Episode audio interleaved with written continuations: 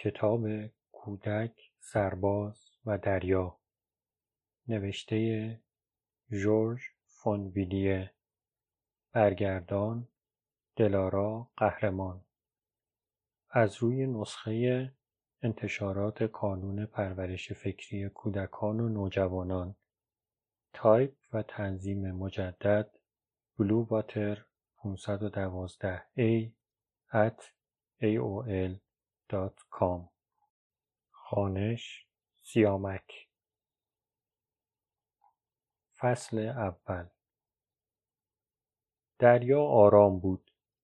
موجهای کوچک و شفاف لابلای شنهای درخشان گم می شدند و حبابهایی سبک به جا می گذاشتند. در دوردست موجهای کفالود سفید در هم می آمیخت و به سوی خلیج کوچک پورتت می آمد.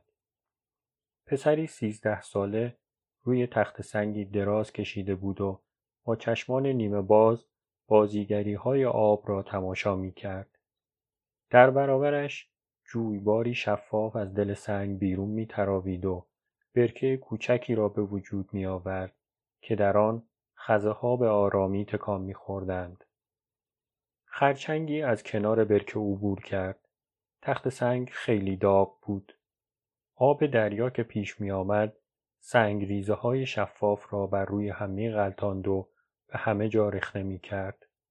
تخت سنگ ها رو دور می زد و کم کم خلیج را در بر می گرفت. کودک بی حرکت و بدون توجه به آب که گرداگرد تخت سنگ را می گرفت و او را از ساحل جدا می کرد غرق در اندیشه هایش بود. صدای آب بیشتر شد و پسرک که سرانجام از اندیشه هایش دست کشیده بود با حرکتی خسته و دردناک سر بلند کرد. چهرهش غرق اشک بود. غمگین به دریا نگاه کرد. هیاهوی امواج نه او را میترساند و نه متعجب می‌کرد. کودک فقط زیر لب گفت پدر. سپس خود را روی تخت سنگ انداخت و همچنان که بدنش میلرزید اشکهای بیپایان بر گونه هایش سرازیر شد. از برای هیاهوی امواج در ساحل و آوای آبهای گریزان که به تخت سنگها برمیخورد صدای یک مارش نظامی به گوشش می رسید. پسرک از جا پرید. خطوط چهرهش در هم بود و در نگاهش نفرتی سرکش موج می‌زد. با خشونت گفت آلمانی ها. بوته های گیاه ساحل را پوشانده بود. آن طرف خانه ها جاده سفیدی در میان گیاهان خشک و وحشی به دهکده می رسید. پسرک کوشید تا آلمانی هایی را که از جاده می را ببیند ولی بیفایده بود. با نفرت توفی در آب انداخت و با صدای بلند گفت آلمانی های کسیف. این حرکت او را متوجه کرد که آب آهسته بالا می آید. به آرامی لبخند زد. کفش های کتانی و لباسهایش را کند و آنها را روی سرش گذاشت. در آب پرید و با چابکی به طرف ساحل رفت. آب به تندی بالا می آمد. قدمهایش آب را به اطراف می پاشید. وقتی به ماسه های گرم رسید لباسهایش را از روی سرش برداشت شنها را از پایش تکاند و بدون اینکه خود را خشک کند به سرعت لباس پوشید کفشهایش را به پا کرد و سپس با سری افراشت و قدمهایی محکم به سوی دهکده به راه افتاد نام این دهکده که بیش از هزار نفر جمعیت داشت پورتانمر بود کودک این دهکده را خوب می شناخت. ساختمان شهرداری بین دو مدرسه قدیمی جای داشت. روبروی آن کلیسای دهکده به چشم می‌خورد که در قرن یازدهم ساخته شده بود با دیوارهای تیره رنگ و ناقوسی بلندتر از نوک در هم رفته درختان بلوط و زیسپون. او بارها در میدان دهکده بازی کرده بود. این بندر کوچک ماهیگیری با کوچه های باریک و پرپیچ و خم و بادگیرش با درختان کج و خانه های باران خورده کوتاهش به یک تابلوی نقاشی شبیه بود. سالخوردگان و کودکان در تابستان به پارک بزرگ آن پناه می بردند و در زیر درختان بلند گردش می کردند. روی چهره ساکنین نیرومند دهکده چه دهقان و چه ماهیگیر تلخی گزیدگی دریا به چشم می‌خورد. پسرک مانند پدر و مادرش در این محیط بزرگ شده بود و با عشق و غرور خود را متعلق به آن می‌دانست. مردم این ده زمانی خوشبخت میزیستند ولی از اولین روزهای شکست فرانسه در آغاز ماه می 1944 اشغال خورد کننده آلمانی ها را به سختی تحمل می کردند. در کوچه ها به سربازان سبز پوش برمیخوردند. آنها را در کافه ها می دیدند که آواز می خوانند، مست می کردند، خودمانی و تحقیرآمیز بودند، پیروز و خوشقیافه یا تهدید کننده و بیره. پسرک با دو نفر از آنها روبرو شد. از موهای طلایی رنگش هنوز آب میچکید. سربازها به او نگاه کردند و خندیدند. کودک احساس حقارت می‌کرد و سرخ شده بود. ولی همچنان که صدا به زحمت از لبهای خشک شدهش بیرون میآمد سرش را با غرور بالا گرفت و از مقابل آنها گذشت. از کنار ویلاها که از زمان شروع جنگ تخلیه شده بود و اکنون در اختیار کارگران تشکیلات تود یعنی در دست آلمانی ها بود گذشت. از راه آهن عبور کرد و به دهکده رسید. یک دوچرخه بزرگ انگلیسی را که میبایست متعلق به یک سرباز آلمانی باشد دید که به نرده مزرعه تکیه دارد. با خودش فکر کرد این هم یکی دیگر که برای تهیه خوراک آمده. آنها همه جا هستند. آهای پیر کجا میری؟ پیر صدای یکی از بهترین دوستانش لویسنیه را شناخت و ایستاد. لویی پسری آرام با موهای هنایی بود ولی آن روز خیلی مضطرب به نظر می رسید.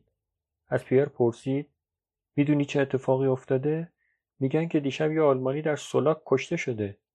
سولاک ناحیه کوچکی در ده کیلومتری پورتانمر بود. چه بهتر. ولی اونا خیلی عصبانی هستن.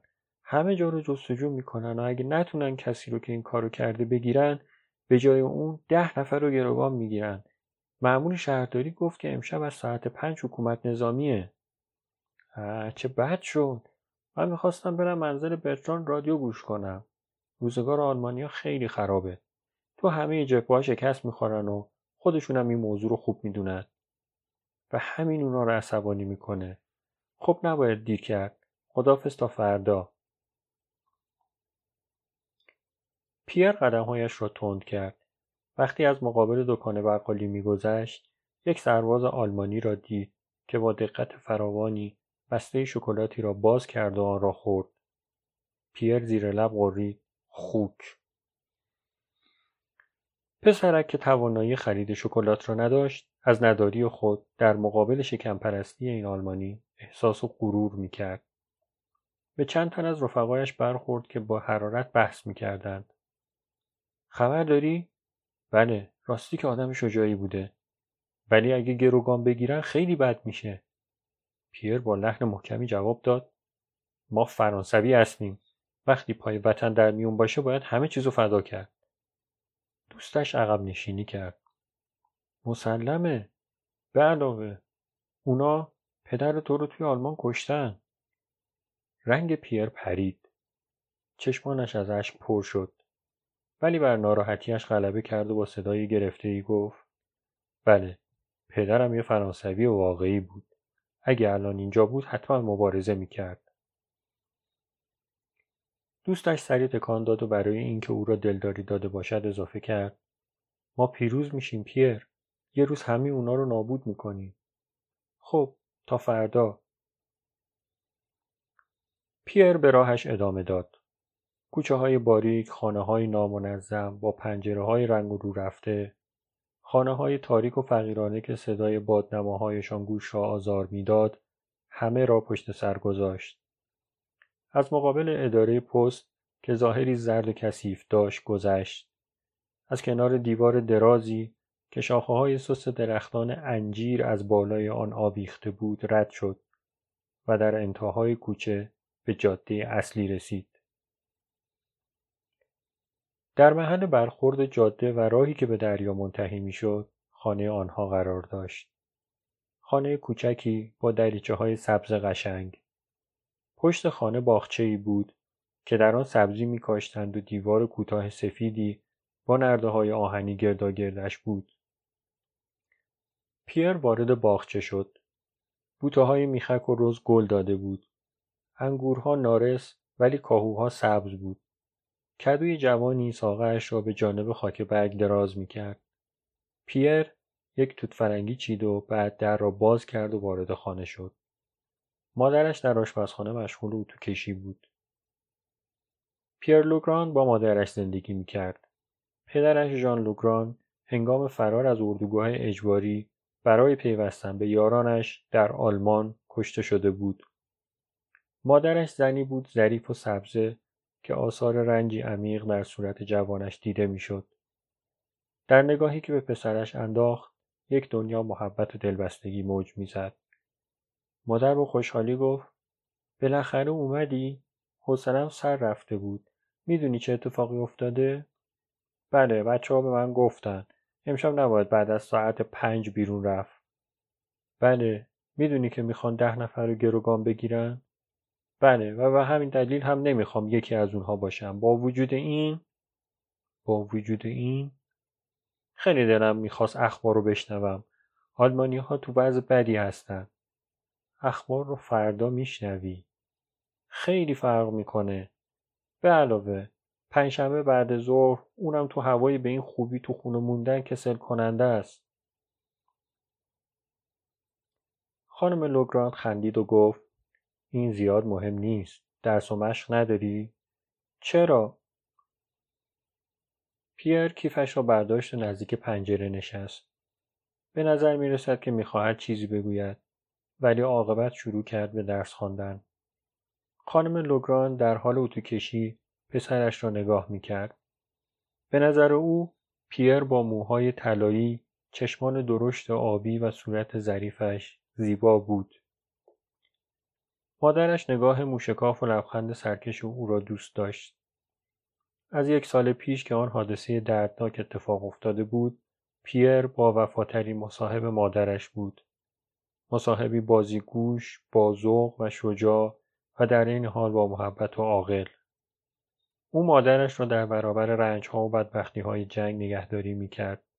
در حالی که خودش که با تمام وجود از دشمن نفرت داشت روز به روز بیشتر گرفتار رنج و درد می شد. پیر سرش را بلند کرد و گفت مامان اگه تو رو گروگان می گرفتن چی کار می کردی؟ نمی‌دونم. از اینکه می‌تونستی یکی از مبارزان رو نجات بدی احساس غرور نمی کردی؟ می‌دونی عزیزم ده نفر به خاطر یه نفر خیلی زیاده. بله اما کسی که جرأت کرده این کارو بکنه آدم ای بوده. بله منم همینطور فکر می‌کنم.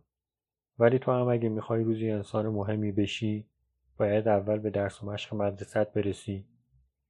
ولی این کارا رو خیلی دوست ندارم. خانم لوگران به پسرش نزدیک شد و گفت من جز تو کسی رو ندارم پیر. نمی‌خوام تو رو از دست بدم. هر فداکاری به نظر مادری که فقط یه پسر داره سنگینه. شاید در سولاک کسایی باشن که امشب از اینکه پسرشون به گروگان بره میترسن. پیر گفت مامان من نمی‌خواستم تو رو ناراحت کنم.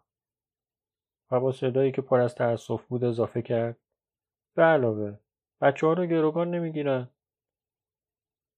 خانم لوگران از این اظهار تأسف کودکانه خندهاش گرفت و گفت من ترجیح میدم که اینطور باشه تو فکر نمی کنی که ما به اندازه کافی فداکاری کردیم؟ پیر دیگر بحث نکرد ولی توی دلش اعتراض می‌کرد. هیچ فداکاری برای به دست آوردن و دفاع از آزادی کافی نیست. از این گذشته آلمانی ها یک روز بالاخره کارشان ساخته می شود. خانم لوگران دوباره شروع کرد به اتو کردن دامنی که فردا میبایست به یک مشتری تحویل بدهد. او به خاطر زندگی پسرش خیاطی می‌کرد. پیر کتابش را ورق می‌زد ولی نمی‌توانست حواسش را جمع کند. به اخبار فکر می‌کرد. او برای شنیدن خبرها هر شب به منزل همسایهشان دنیس برتراند می‌رفت و با قلبی پر از هیجان و التهاب به صدایی که از آن سوی دریا به راحتی شنیده می‌شد گوش می‌داد. او به این آزادی و گریز احتیاج داشت. از اینکه دستور آلمانی ها را زیر پا بگذارد لذت می برد.